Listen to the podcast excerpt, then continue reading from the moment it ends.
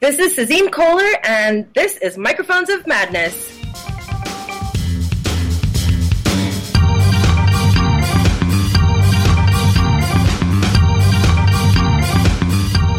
Hey everybody, it's Microphones of Madness, Sword and Soul Month continuing. Today we're looking at the second half of Griots, a Sword and Soul anthology, edited by Milton Davis and Charles Saunders. Overall, what'd you think of the second half? I think the second half kind of it got a little muddled in the middle there, and then but it really ended strong. I mean, like strong, strong.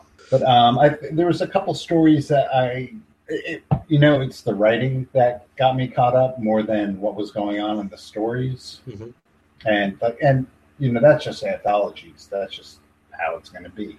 There's a little bit of everything in there, and you're not going to like everything. Right. It's like a buffet. Exactly. You got to uh, season to taste, and then what what I like is going to be different from what you like. Not very much because we have very similar tastes. Yeah. But someone else. right. Carole McDonnell and Changeling. This came to me as kind of like part fairy tale and part morality play. hmm That it, that it focused more on not the plot of the story, but the characters' actions.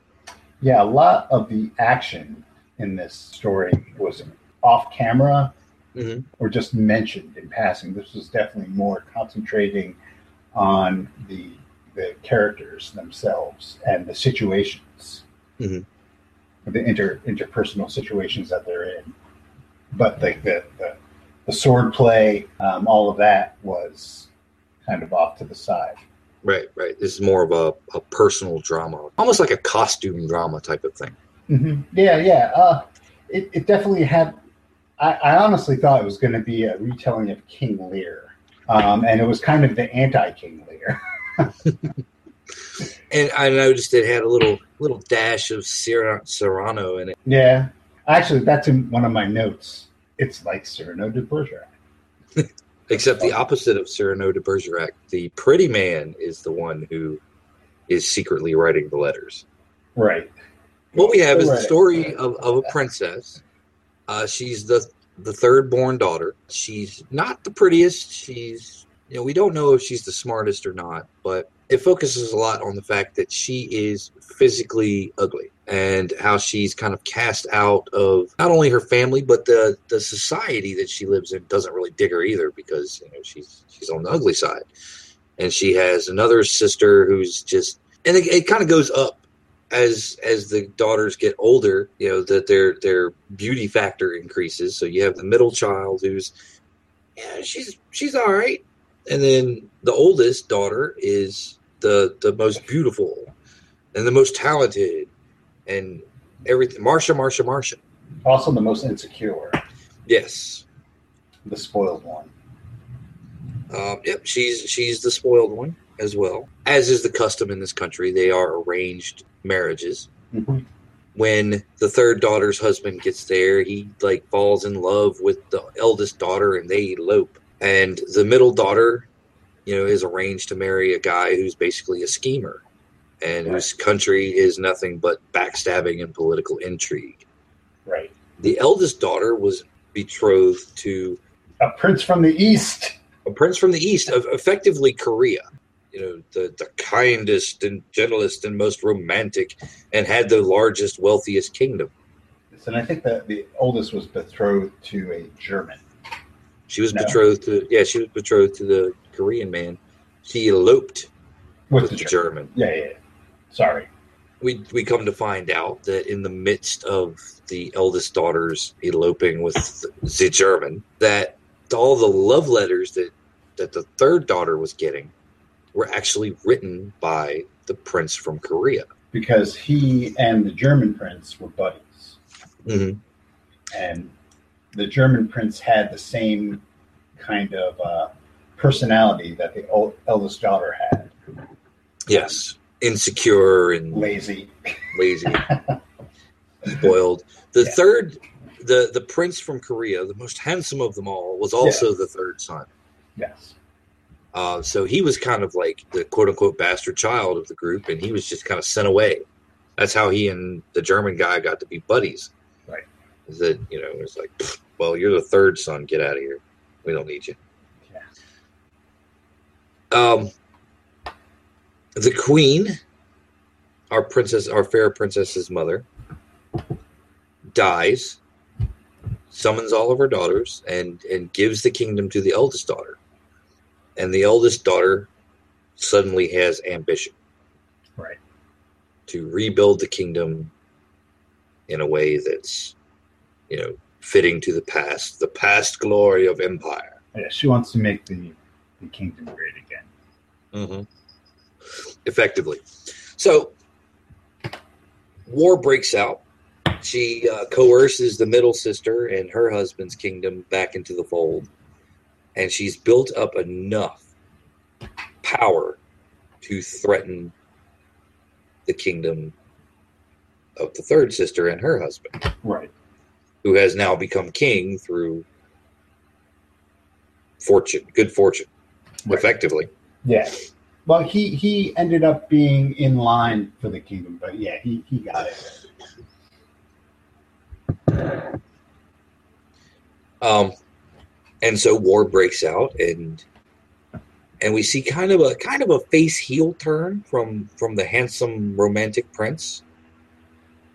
Um, pretty Yeah. much everyone, our our character, who is referred to as a changeling because of her appearance, you know, gets to a point where she really kind of feels everybody around her has betrayed her. And he's like, look, you want all this to stop, you got to kill your sister, and it has to be your hand that does it. Right. And she's like, no, I ain't gonna do it. Well, now now that he's king, um, he he is concerned about his personal honor and the honor of the kingdom, Mhm. which is hin- hinges upon her being able to kill her sister. Right. Um, because it reflects upon him, which is kind of a fucked up thing. But Right. she ends up being caught uh, between a rock and a hard place.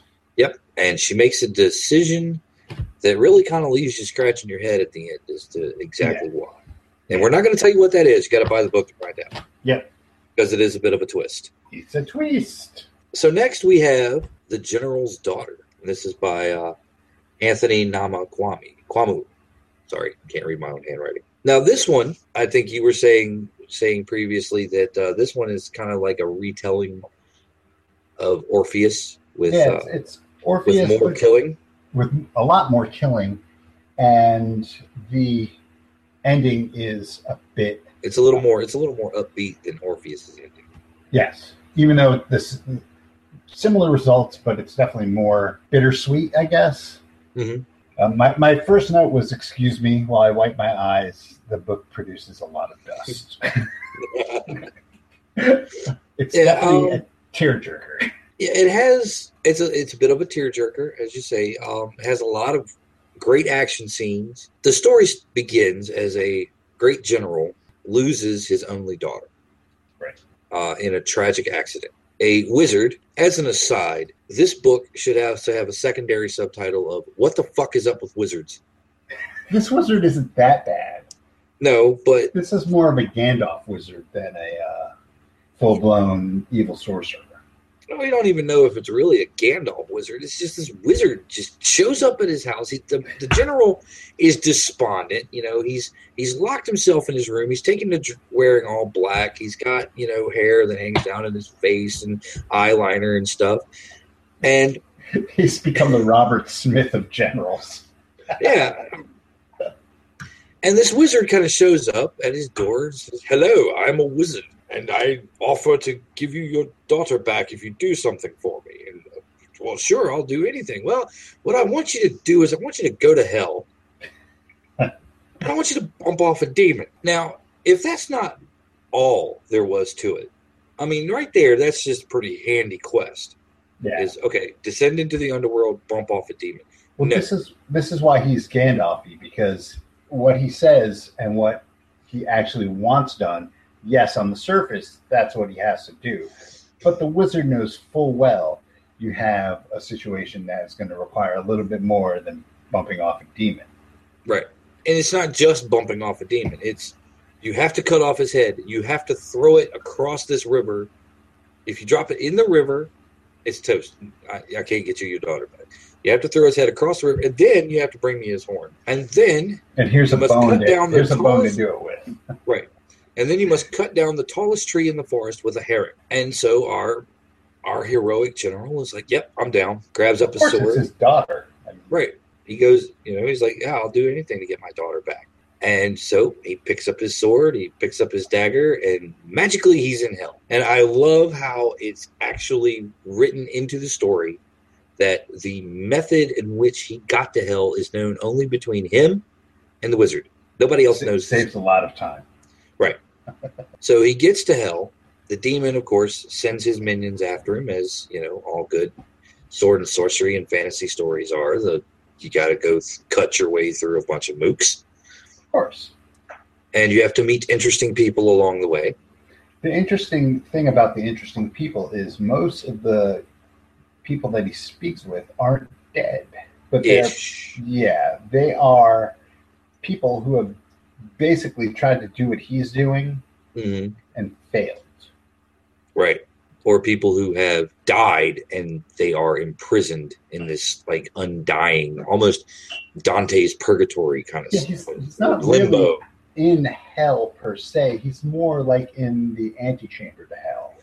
Yeah, he's like in limbo, effectively. But it's still it's not a good place. No. It is a bad place to be. So it's not like completely neutral. It's still part of hell because they want to get out of there. So it's, it's it's like Ohio Delaware. or Delaware. Hi, I'm in Delaware. Yeah, he meets up with a bunch. He meets up with this guy who's a, a, a type of spirit who says we're raising an army to challenge the demon because he's the one responsible for holding us all here. We need you. Well, if he meets an angel, Yeah, effectively an angel. an angel whose task was to free all these these liminal souls, but, he, Mhm. could, but he can't do it. Right. He needs the help of a champion, hmm a champion with a bone. Yep. That's Because the. He a bone- The bone is his magic item. It gives him the ability to actually injure the creatures of this realm and kill them. Yeah. which apparently has a radiant effect as well because all of the other army were able to kill these creatures too so he's like the angel says you know we need we need a champion. You know we need a guy to, to, to hook this up. And yeah we'll help you. I'll take you to your daughter if you help us fight. Just get us out of delaware and i'll hook you up. The ironic moment, because it's in hell, there always has to be an ironic moment. mm. Is uh, his his enemy, hmm his enemy from life, leads the army of the just, hmm and his second in command in life leads the army of the damned. yes because his enemy was actually a virtuous man who just fought on the side that he believed in, Mhm. whereas his his um, assistant was a wicked man. yes Uh, And I'm we- assuming gambling whores, you know that kind of thing. and, and we see we see a little bit of the general's personality because you know he he meets his former enemy as the commander of the the rebels and you know i i defeated you he's like yes he's like but you know i was i was defending a cause that i thought was just just as you were defending a cause and they shake hands and they're like best buddies Right. because both are men of honor Well, and then that conflict in the past Mhm. that, that was resolved and taken care of. Right. And you know, the guy was like, I lost fair and square. And now we're here and I I honored to fight by your side. Um and there's his buddy. and then there's his buddy. And he meets his buddy. And he's like, I did not expect to see you here. You were you know, you were my friend. You were such a great general. He's like, Yeah, but I've done things. Well, what sort of things? I don't want to talk about them. Yeah.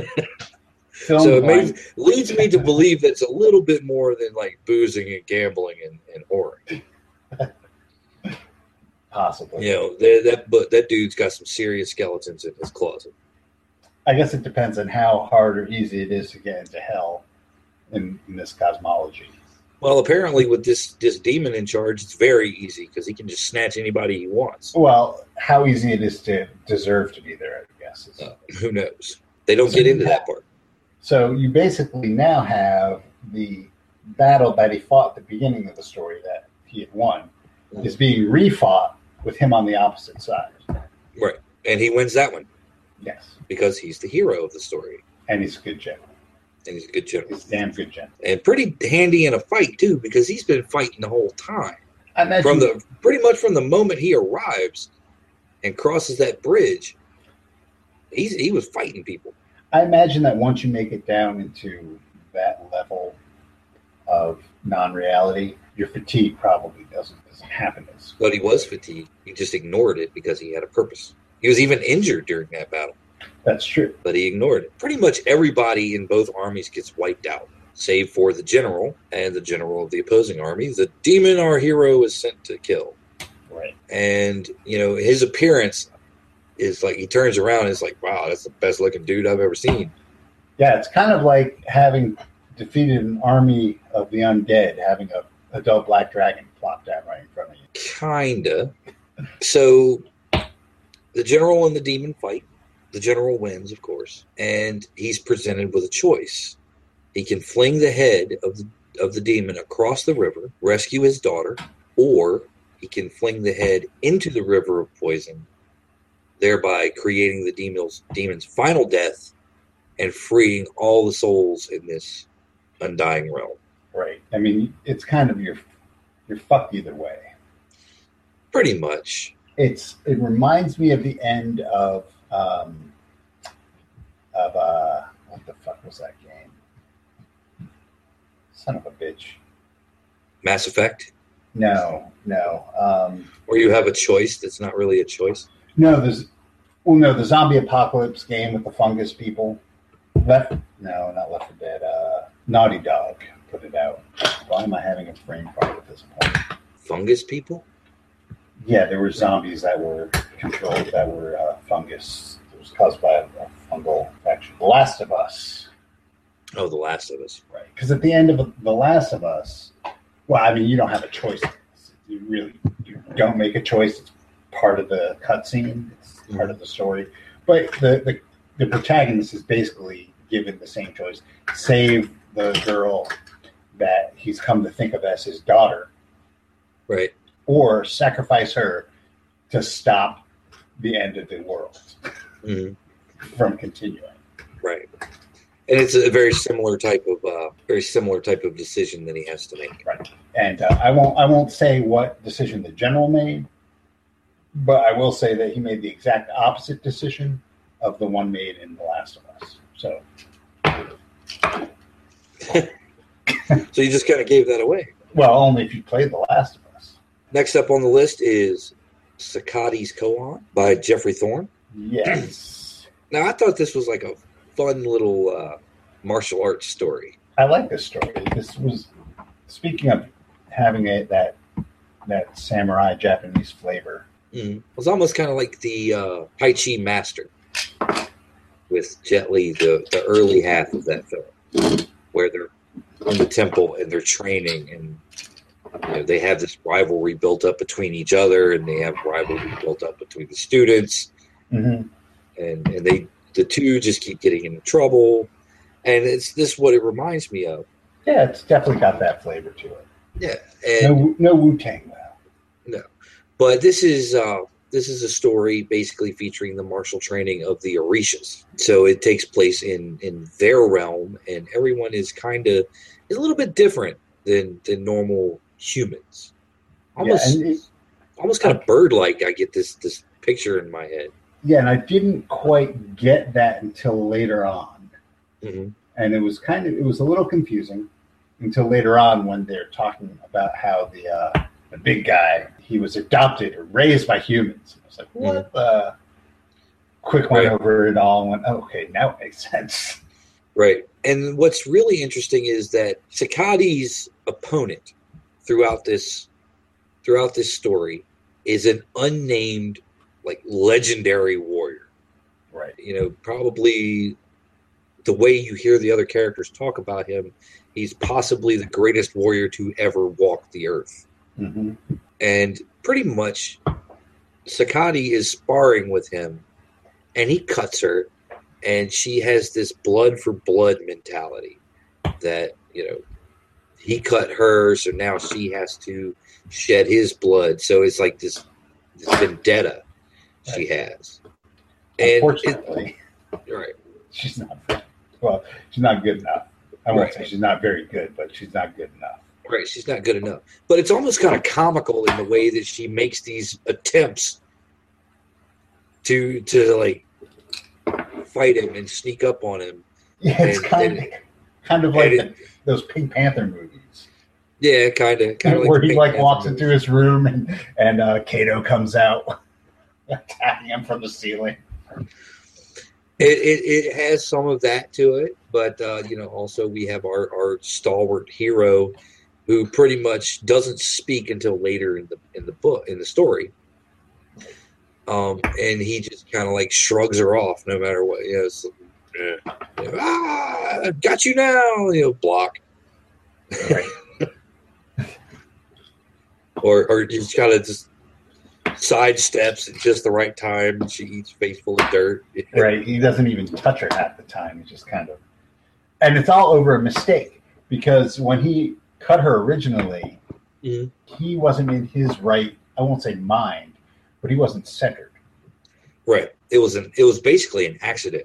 Yeah. So it leads it leads Sakati to investigate. So she sneaks into the the master's dorm, dormitory, and she discovers She's on. you know, She's like clinging to rafters, right upside down.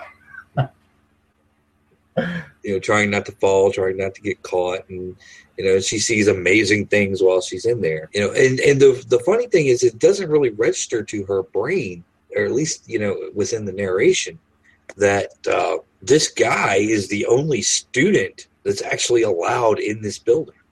Right. She's not supposed to be there, No. and according to the rules they laid out, our guy is not supposed to be there either.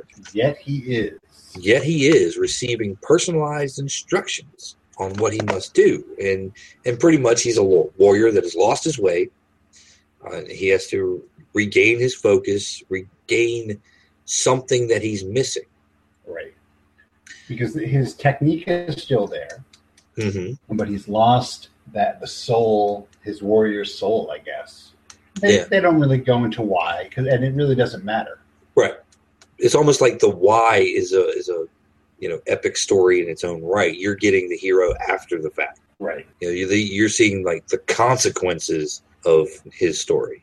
Right, but it, it, it would probably make an interesting story, Mhm. but for the purposes of this story, it doesn't matter. It could be anything. That's true. And I'm sure if you did some digging, you could probably figure out who this character is Right. because they never tell you who it is. right. Now, so Sakati is instructed that in order to defeat an enemy, she has to know her enemy. So she takes to, to watching it and eventually just takes to, you know, her, her teacher comes up and says, okay, well, you know, you're not going to learn anything about it like this. You think you're being you- so slick.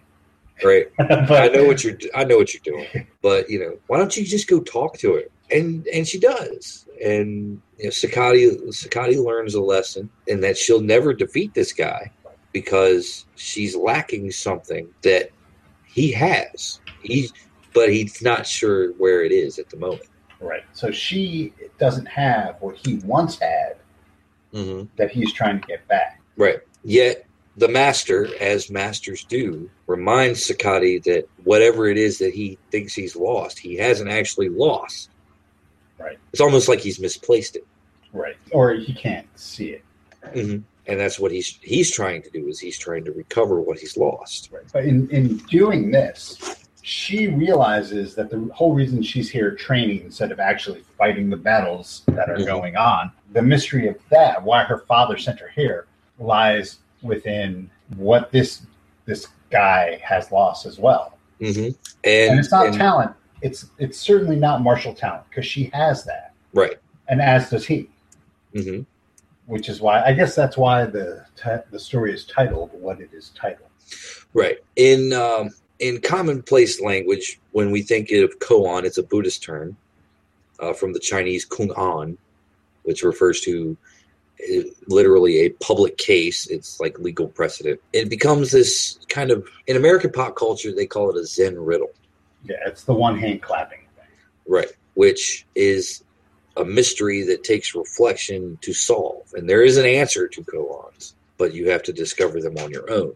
And her koan, her mystery that she has to solve is what is that thing that she does not have and that effectively her new friend she becomes his friend or at very least garners like some type of respect for this person Right. so she has to discover what that is and we aren't told No. so so I in, mean, in, make essence, stuff- this story this story sakati's koan kind of becomes your own koan you can sit Yeah. down and reflect on this story right. for a long time and you know come up with all sorts of different answers And n- none of them would be wrong. no Well, some of them would be wrong. But, but if you actually do the work, none of them would be wrong. Now, we come to perhaps one of my favorites in the anthology, The Queen, the Demon, and the Mercenary by Ronald T. Jones. And this is the story that, that you know, made me come up with the subtitle of Seriously, What the Fuck is Up with Wizards? this wasn't a wizard. This was a demon wizard. Demon Sorcerer, he was a fucking wizard. And and also snakes. Why did it have to be snakes? Yeah, yeah. So what we have is we have a demon sorcerer who is plaguing this kingdom. He wipes out her armies, comes to her, and he requires sacrifices. The queen has to take a lover, Yeah. and then she has to a, it's a skeezy sacrifice. Yeah, the the demon sorcerer is very much like a a West character. I was gonna say he, he can't. He you, the first scene where you see him, he's got a trillion. That's for sure. Yeah, and she sends out an army. Now hold on a second. Just, just think about what the demon makes her do. He makes her, against her will, take a lover, hmm which is tantamount to rape, Yes. and then kill him, hmm which is emotional. Just it's you know Right. the guy the guy that's fucked up. And that's Or up- else. So up. there- right. So that's that part is screwed up, and the or else is even more screwed up because if she doesn't do it, he just kills people at random. Yeah, out of the kingdom, just randomly killed. Was like something like five hundred people. yeah. Uh, uh, next time it'll be children. So yeah, So- he is an evil son of a bitch. Yes, probably out of all of the characters in all of the villains in this book, he's probably this one is the the most evil. I don't know if the, the fat guy The fat guy was pretty evil, pretty evil. but he's in that that that human selfishness, evil sort of way. This demon sorcerer guy is just doing it to do it. Yeah, he's got Trump levels of evil. Yeah, he's like he's a he's a chaotic evil, and for it is really difficult to play or portray someone who is truly truly evil. Right, because what motivates this guy? He wants this kingdom, but what does he need a kingdom for? He's pretty fucking powerful. Right. So he's just doing this for the, take- the jollies of tormenting this queen. Yeah, I mean, he could take whatever he wants whenever he wants, and, And uh, he and he makes and- no effort to disguise the fact that everyone needs to know that he can just walk in and take the kingdom whenever he wants. yeah, so he's definitely just fucking with her. So you have she sends out her the, the story opens with him decimating her army. Right. And then these monks show up and they're like, Hey, you know, our God is a powerful God. You know, we'll fight this demon sorcerer and Yeah, in but- return you have to but let not- us proselytize. Not sweet flip monks, though. Right. Fighting Benedictine monks, basically. Yeah. Jesuits. yeah, that, I mean, more or less, they're crusaders. Yeah. And they say, Look, you know, Our, our God we'll is going to kick their ass because it's the one true God, and blah blah blah blah blah. I've heard it all before. right. And it turns out that yeah, they they were lying. Yeah, they get their ass handed to them. And what the sorcerer, demon sorcerer, does is he summons armies of, of man beasts Mhm. to fight for him. And these aren't these aren't just like guys with tiger heads or whatever. These are like war machine man beasts. hmm Rhino apes and uh, blade armed demons and things of this nature. Yeah, with super speed. Yep. But along as as the queen goes to pray to her ancestors. Inside her personal shrine is a scamp of a man who apparently has broken into the castle and is hiding out in, in her personal shrine Right. Thank you just just for a chance of an audience. And he's like, you know what? I can take care of your demon sorcerer problem. I can do this for you. Yeah. And she's like, well, what do you want out of it? He's like, I just do this for war and money, baby. I just want the money. Show me the bread, and I will get rid of your demon sorcerer. Cream, Your Highness. and so he manages to convince her. And he sets about training her armies. And and and this guy, um, You get a whole training scene. yeah, did you catch his name? Um, yeah, I have it written down. Like Toulon or something like that? yeah. he's almost like a Marco Polo type of character. He's been all over the place. Tulu. Tulu, who has been all over the place. He brings in Mongolian archers, mounted archers, who fought for the Great Khan. Well, he brings in the cream of the crop from every Yeah. place he's been. Pretty much, yeah. He mercenary. brings like they- they're whatever they do best. He brings along representatives of that particular army Right. and trains her army to be like these guys. He brings in crossbows from China. He brings in the primitive rockets of Korea. He has the uh, the I guess the Bronze Age equivalent of a uh, of a missile rack. Yeah, pretty much what it is. It, it's a it's a firecracker with a it's, a it's like a bottle rocket with an arrow stuck to it. Yeah. Very effective. You know, this is the world's earliest you know missile type weapon. Real thing, by the way. So he trains the army. They go out and they just totally wreck shit when they're faced with Well- the rhino apes and the blade arm demons. And, Well, they are a professional fighting unit mm-hmm. made of like entirely of special forces. Right. So yeah, but their the training is so and they only train them for like a couple of weeks, and so the demon sorcerer he uses everything he's got. The first time he just used the bladed arm demons. The second time he just used the rhino ape things, and this time he he calls it all up. Yeah. And and Tulu and his men just wreck them. Yep. Completely decimate the army. The wizard, the demon sorcerer, not happy with it. No, he's just gonna he's just gonna that's it. The game is over. I'm taking over. Mhm. So the demon walks into the castle. He is confronted by Tulu and orders his demon soldiers to kill the queen and decides to duke it out with Tulu. After he tries to just instantly kill Tulu, and his spells do not work. Yeah. And so he, we get this you know, great you know knockdown, drag out fight between Tulu and the demon sorcerer. Uh, meanwhile, the queen's loyal guards and some of Tulu's special forces guys are laying waste to the the henchmen. And when all is said and done, the queen says, "How are you able to do this? I didn't believe he could kill me. I don't believe in magic. I don't believe in magic. That's it. Yeah. She's Well, how did our army defeat his army of monsters? It's like we just told him that uh, if it bleeds, you can kill it. yeah, I mean she basically realized that she could have done this herself. Had she had she only had that trick. Right. It, but it does beg the question: if you believe something, how hard is it? to just Especially if- Yeah, especially if it's like there in front of you. Mhm. I mean, it's Well- it's hard. I mean, that's like saying I don't believe in dice, but there are dice right there. Well, I don't believe in dice. Well, it's not that it's not that he didn't believe in dice. He didn't believe that the demon had any power over him. Yeah, but even still, So, in in, this, in to use your dice example, it's like, yeah, I believe in dice, but I don't believe that what they do has any effect over my life at all.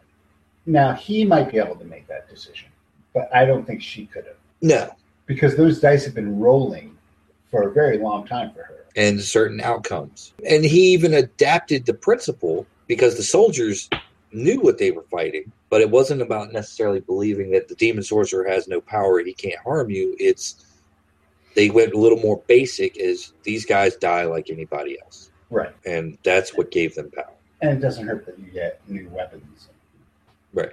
new fighting techniques, hmm like firing arrows on horseback. But the interesting thing about this story really is that the uh, hero has def- defeated his enemy with his mind long before they ever cross swords. Mm-hmm. He is he is a, a, a protagonist that relies more on his cleverness than his uh, Prowess. than his thews. Well, yes and no, because you don't know that till the end. So it Right. doesn't have it doesn't have that that um, element of a trickster at work that you that you usually get in these stories. You, you find out at the end it was mind over matter, but while you're actually reading the story, he's you, as far as you're concerned, he's kicking their ass. Uh, next up on the list, we have Ice Witch by Rebecca McFarland Kyle. So here we have The most metal of any of the stories in here. Yeah, it is pretty metal. What we have with this story is is kind of an inversion on a lot of the stories that we've read so far in this book. And this is this is not an African setting. Ooh. This is an African descended character in a northern European setting. Oh yeah, they're definitely in a uh, fjord-ridden environment. yes, with bottle oxes and and things, but it's all it's almost kind of a The beards, lots of red beards, lots of beards and long hair and oxes and things of that nature. ice forts. ice forts. Yeah. So we what we have is we have an, an the the common theme in sword and sorcery is the outsider hero, Uh huh. and you can't get much more than an outsider than this character. No, you really can't. He is uh, Well, an, and, and an outcast in his village, not only because he is of African descent, so he looks different than everybody else, but he is also, as far as everybody else knows, the child of rape. right, supposedly the child. of rape. Correct. We find out that, that later on that that is a defense mechanism that his mother used to keep him alive. hmm Because she is actually his her favorite child. Right. You know the child that she had with her one true love She draws elephants. she Um, does. she does you're right elephants and lions and various assorted things so yet again we have an evil magic user Uh, but the evil sorceress in this is just as much of an outsider oh yeah as as the protagonist. hmm It's just um, it's all about the decisions they make. yes and we have a character who she comes in she's made this deal the, the mother has made this deal to sacrifice a child to the uh, ice witch who is effectively a vampire of sorts Yeah. Uh, she drains their life force, and she's been giving them the infirmed and the lame and stuff like that. And this would have been the protagonist's fate had his mother not protected him. Yeah. Now the de- the deal was that she would give uh, the Ice Witch a child once in a while, willingly Once a once a moon, so every month. to protect the rest of the clan, and for the rest of that the time she can do whatever she wants with the rest of the clans that Right. are lying around the Right. frozen tundra, which is still a raw deal. I mean, that's once a month. Right. Give up a kid. So, but I, you figure that the Ice Witch is doing this every night. But just like the insurance companies, when you don't pay your tribute to the ice witch, she comes to get you. Yes.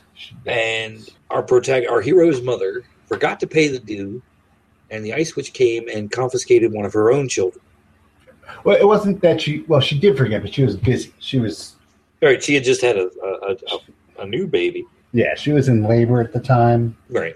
But And took. she didn't hand off the responsibility while she was, you know, dealing with the newborn.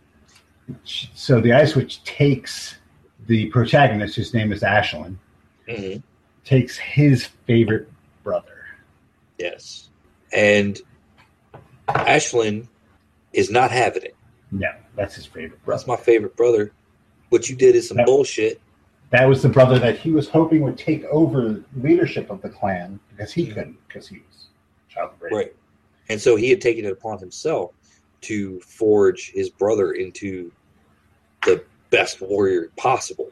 Right. And So he's like, he tell basically he tells his mother, "Hey, fuck you, lady. That's some bullshit. I'm going to get my brother back. I'm going to get my brother back." And she's like, "No, no, you can't. She's too powerful for you." And he's like, "Step, mom."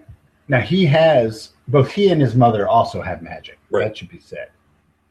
But not as powerful as the ice witches. Right? He's just like basically a level one. He's got a few cantrips, and that's about it. Yeah. He doesn't know fireball. No, he and there. I think there's a couple of points where he wish he did. Yeah, fireball would be very, very useful in Fjordland. So he travels to the Ice Witch's tower, meets up with the Ice Witch, and in an interesting twist, does not instantly kill the Ice Witch. No. He uh, he tries to kill the Ice Witch, realizes that he ain't got what it takes, No fireball. and then the ice then he allows the Ice Witch to seduce him. Yes. And now you find out why he is protected. Yep. Got to be a virgin for the Have to ice be. witch to take you, because once you uh, lose your virginity, part of your the part of your spirit The sweetest part of your energy is just gone. yeah that that could sustain her is done. Right. So that's why his mother sent him to the Horus hut hmm when he was when he came of age. Yep. Because I mean, if you think about it, the logical choice from the perspective of the clan hmm is to get rid of him because he is the outsider. He is nothing like the rest of them. Right. He's like number one with a bullet to get get fed to the Ice Witch. Right.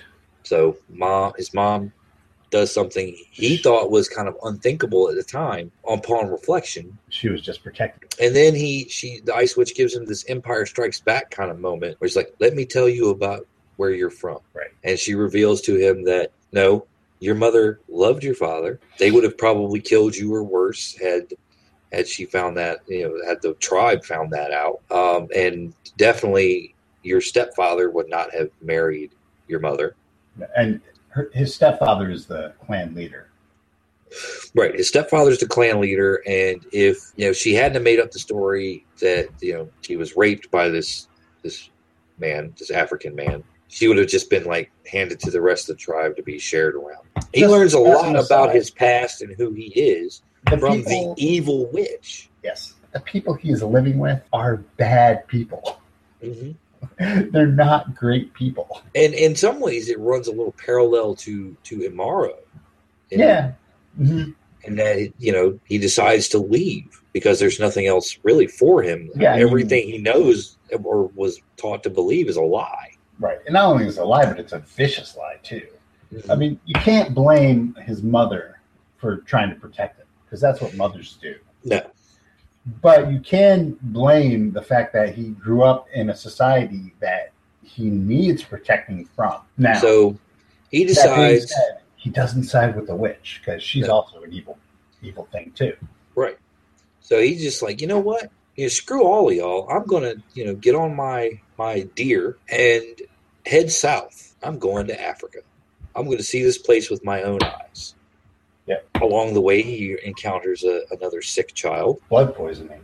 blood poisoning. Um, they've basically doped him up with as much morphine or heroin as they could find and left him in the snow to to die. So it's like everyone he encounters in this land really is is awful, Yeah. particularly in his eyes. That you know all of these people, they're just like, and they they left him out here to die. He tries. He thought he was trying to help. He brought him back to the village, and they're like, "No, get the kid out of here." So he does the only thing he can think of is takes him back to the Ice Witch and grants him a merciful death. And in doing so, grants the Ice Witch a merciful death. Yes, because he basically just gave her blood poisoning. Mm-hmm.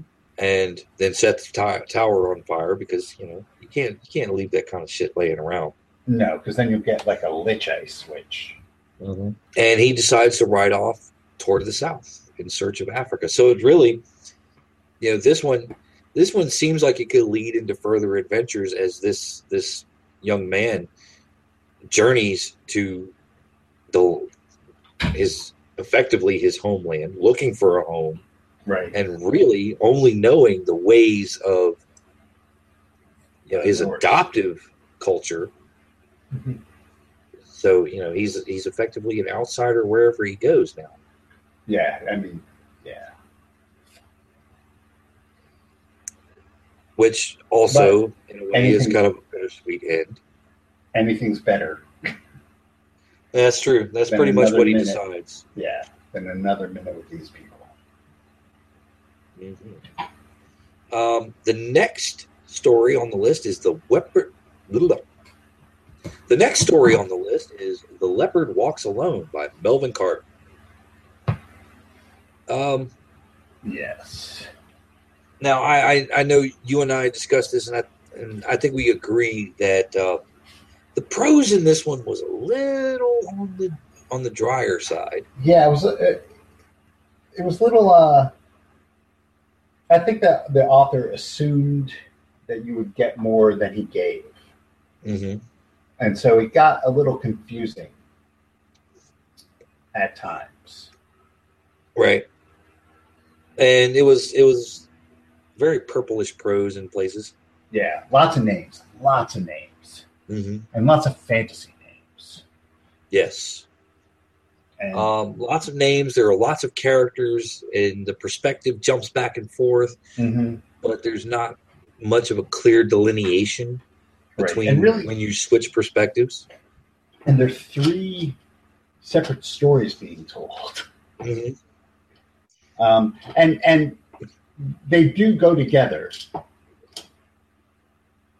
I just think that maybe because one of them was total political intrigue, Mm-hmm. like the, the the overall plot was one of political intrigue. King's daughter marries a bandit's son for an alliance, Mm-hmm. and they betray each other. And So that's- so, That's the overarching plot of the Right. Meanwhile, um, ex king. Now this takes place. I, I want to say it takes place in Spain, yeah, like in- southern in- Spain, like Moorish. Moors. Moorish Yeah. Spain, because they refer to the Celts, I think, or Mhm. the Franks. They refer to the Franks to the northeast. Um, there's Celtic castles that become Alhambras, uh, and to the south, um, you have they're being harried to the south. And you have Christians from the north, Muslims, and then the the black. yes, And the, the, the hero of the story is the black, right. Who is- Suman Guru. who is a deposed king hmm who is beset upon by uh, surprise a sorcerer. Right. This one's a one-armed sorcerer. Well, yeah, he's a one-armed sorcerer because, well, it kind of kind of goes through, and yeah, and we get kind of the full story of Yeah. sorts. Uh, Suman Guru was deposed by the sorcerer. Right. But in doing so, um, Sumanguru ripped his arm out of its socket Yes. and somehow got rejuvenated in the process. hmm And you also there's a there's a second sorceress. There's Right. another magic user who is uh, kind of Suman Guru's patron of sorts, and they she has this like antagonistic relationship Right. with the other sorcerer. They and then meet there's an evil castle. mhm, with a monster. Right. That is there. And that that's the part, I guess the the part with the, the evil castle with the monster kind of felt like it was just not it didn't fit in with the rest of the story. Right, it's just kind of there Right. because you had the big climactic battle with with the sorcerer, and that ended, and the damsel in distress runs into the castle because she thinks it's going to be safer Right. And then, and Suman Guru goes in after her. He's like, "Look, lady, we got to go." And she's like, "No, there's there's something in here." And he's like, "Then we definitely got to go." Right. I But mean, the but the castle I, I suppose it could have just been worked in better. yeah, yeah. I mean, it, it did it did it was a little awkward. Um, you know, the the fighting, the the action scenes in the story were great. Yeah, and and and the story itself was interesting. Mhm. It just like like you said, I think it was more of a just an execution. Right. And, and in a lot of ways, it kind of felt like it was an excerpt from a novel. Now that that would have made sense. because it was suitably epic in scope, given three was. plots going on, and um, just the sheer amount of characters, and the sheer amount of characters. named characters, not just like extras, but Mhm. named characters. Yeah, there was a, there was a lot going on. Had secondary characters, tertiary characters, unnamed mooks. Right, an overarching you know structure. This is going on here. This is going on there, and you know, and it in such a condensed form, it, it kind of loses direction a little bit. This this would have been a fantastic fucking novel. Yeah, Um, even even though the prose does get purplish and kind of dry at points, it, yeah, but you know, it shifts. Suman Guru's dialogue is very snappy. Yeah, you can edit that though. Mhm. You know, and nothing, nothing that really, it's nothing that a comma or two wouldn't wouldn't help. Yeah, or or a scene break. Right. It's it's really it's not like bad. It's it's just it needs like editing. I guess that's the it just needs a little bit more editing to it. And to, be, and to be longer, really. Mhm. Right. Yeah. That would be that would be my only complaint. Is this is this should have been a novella at best. Yeah. Oh, oh yeah. So it was like a 17 or so page story, 20 page story, and it could have done with like, you know, 40, 50 pages. Mhm. And, Oh, just- this this could have been ninety pages easy. and, and brought it out. You know, almost like something that, uh, like, uh, what is it? What is it? Uh, not Dark Regions. Um, the one that produces the chapbooks. Dim Shores. Yeah, like Dim Shores would put out. Where You know, speaking of Dim Shores, and you know, I don't know, I don't know if Milt listens to this, but if you do listen to this, Milt, you know, and you get around to you know promoting other work again, I know he's focusing mainly on his own stuff right now. right, Um, that, yeah, limited edition Sword and Soul chapbooks. that would be cool. Yeah, like you know, longer short stories, With uh, the- even like- short novellas, novelettes. Yeah, with like a hundred book run or whatever, two hundred print run. hmm Featuring you know all sorts of you know sword and sorcery type or sword and soul type of tales. Yeah, that'd be awesome. Yeah, think about it. Um, So this brings us to the final the story, finale. and you know we we let off with a Milton Davis story, and this anthology closes with a Charles Saunders story. Not just any Charles Saunders Right. story. In my only note on this story, and it is the title of the story is The Three Faced One by Charles Saunders. My only note is big capital letters saying Imaro. Exclamation point. He's back. He's back. Unfortunately, I think the action in this story takes place after the two books that I haven't read. Right. So there were a few spoilers. But hmm Saunders is a good enough author that he he just hints at the spoilers. Right. He doesn't like He, he hints at this. He hints at the spoilers, yet, you know, the story feels completely self-contained. it is. And so what we have is we have Imaro traveling to a strange new land, as We get- Imaro does. We get an older Imaro, a more Yeah. experienced Imaro, and Imaro that has a bit of a rep. Right. He comes to this comes to this land and he's just like observing things, trying to get, you know, a feel for what's going on, and witnesses one tribe offering this huge tribute to another tribe. Goes down, meets up with the one tribe, says, Hey, you know, what's going on here? And they're like, Who the fuck are you? And he's like, I am Imaro. They're like, Who? Crickets. chirp, chirp, chirp, chirp. and and of course you know he kind of digs that because yeah he's developing a bit of a rep and he's kind of happy that he's come to a place where that rep doesn't exist however being that he is Imaro, uh, he's quick to develop that rep again Right. Well, as Imaro says, they ask him why he's going to help him because he's going to help him. hmm He says, "I don't like cattle thieves." Right. that cracked me up. I don't like cattle thieves. I don't like cattle thieves. So basically, what happens is is that the tribute is once a year. Both tribes have a champion who must wrestle. The loser must pay a tribute.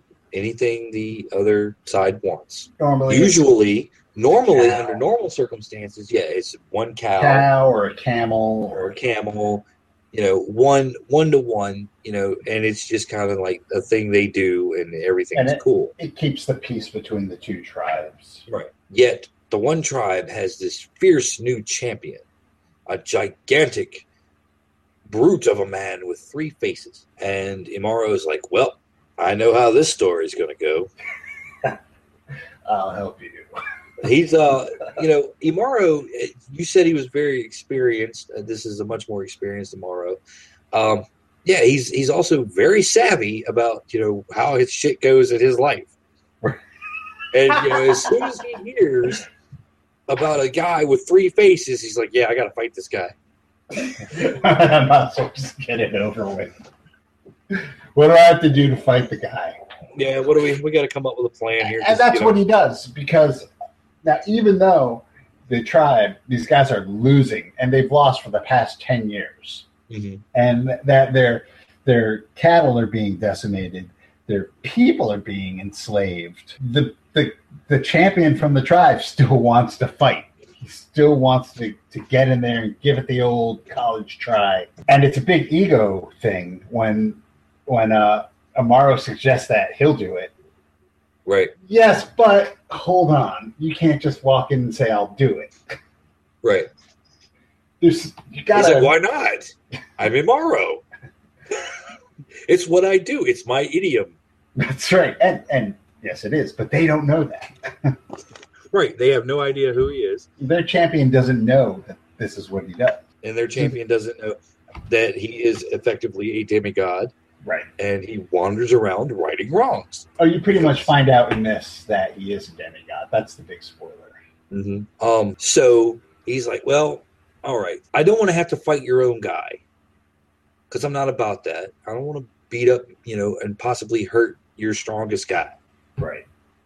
So, you know, we got to come up with another way. So he convinces the shaman of the village to cast a spell to make the champion sick. Yep. Well, they didn't think about the champion's rival, No, the runner up. the runner up, who's like, hey. I'm the runner up. He's sick. I get to fight. Right. Like- And and both the runner up and the champion are bigger than Imaro. Mhm. Which is always a, a you know it's a it's a convention in Imaro stories to have Imaro not necessarily be the biggest, strongest, most imposing man on the on the field. Right. But of course, neither the champion or his rival have Cloudwalker DNA. Correct. So he's like, okay, well, you know, how do you want to settle this? You know, the other guy could out wrestle you. He's like, we'll settle it with lifting. Take us to the big lifting rock. And that's what they do. They lift a rock. They lift a giant boulder, and you know, the runner-up champion, he goes strains and you know picks it up, but you know, picks it up to about chest height, and then just drops it on the ground. Use a flexing. Imaro goes, okay, I can do that. Goes up, picks up the rock, holds it chest high. Goes, yeah, I like this. Picks up the rock even higher, up above his head, and then just puts the rock back down. Doesn't drop it like the other guy did. He just puts it back. Imaro. And the villagers are like, holy shit. We got a chance here. And so we come across the big confrontation with the three faced one, Yeah. who is a giant of a man, He's even bigger seven- than the champion. He's a seven foot tall pile of muscle with three faces. Imaro, being the smart and savvy character that he is, figures out the trick, and that the three faced man is not a monster. He has been taken over by a type of parasite And I would have gotten away with it if it wasn't for you pesky kids. who's effectively effectively a face hugger type It's of a, it's a mask. It's a mask. It's a mask. It's a magic mask. Right. So he pulls the mask off. And everybody's like, oh no, what is he doing? That's cheating. You can't rip the guy's face off. Well, yeah, I can. And then once the face comes off, they realize, oh shit, it's a monster. And then the face attacks Imaro again. Right. And because he's a bit older and he's never come across anything quite like this.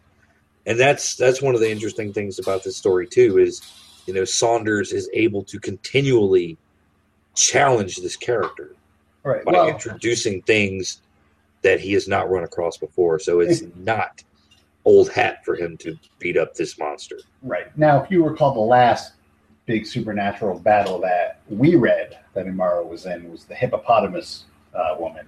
Right.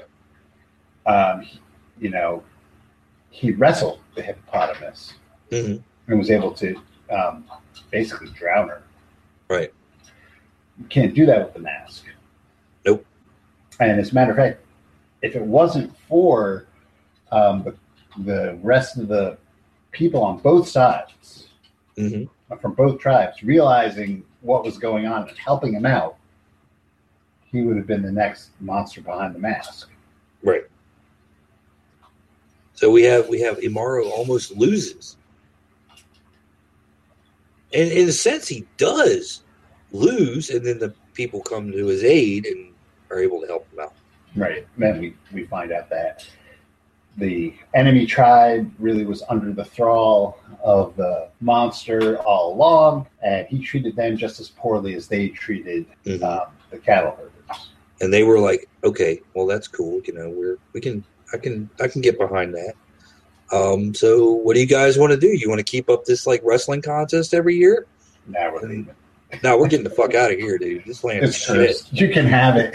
You can have it. this place sucks. You can have it. Yeah. It really it made me want to read more Imaro. Yeah. Saunders a fantastic storyteller. Mhm. Overall, the entire anthology is a good sampling of what you can get out of, of Sword and Soul. Yes. You know, you haven't checked this book out, do so. Get yourself a copy of it.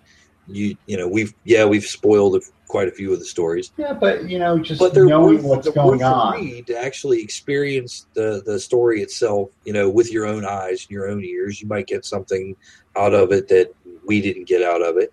Right. You might uh, solve Sakati's koan. That's true. So yeah, I would say you know definitely get a copy of this. Um, Oh yeah, most most definitely. I mean, it's you can it's on iTunes, it's on Mhm. Amazon. Get a copy from uh, the Milt site. MV Media.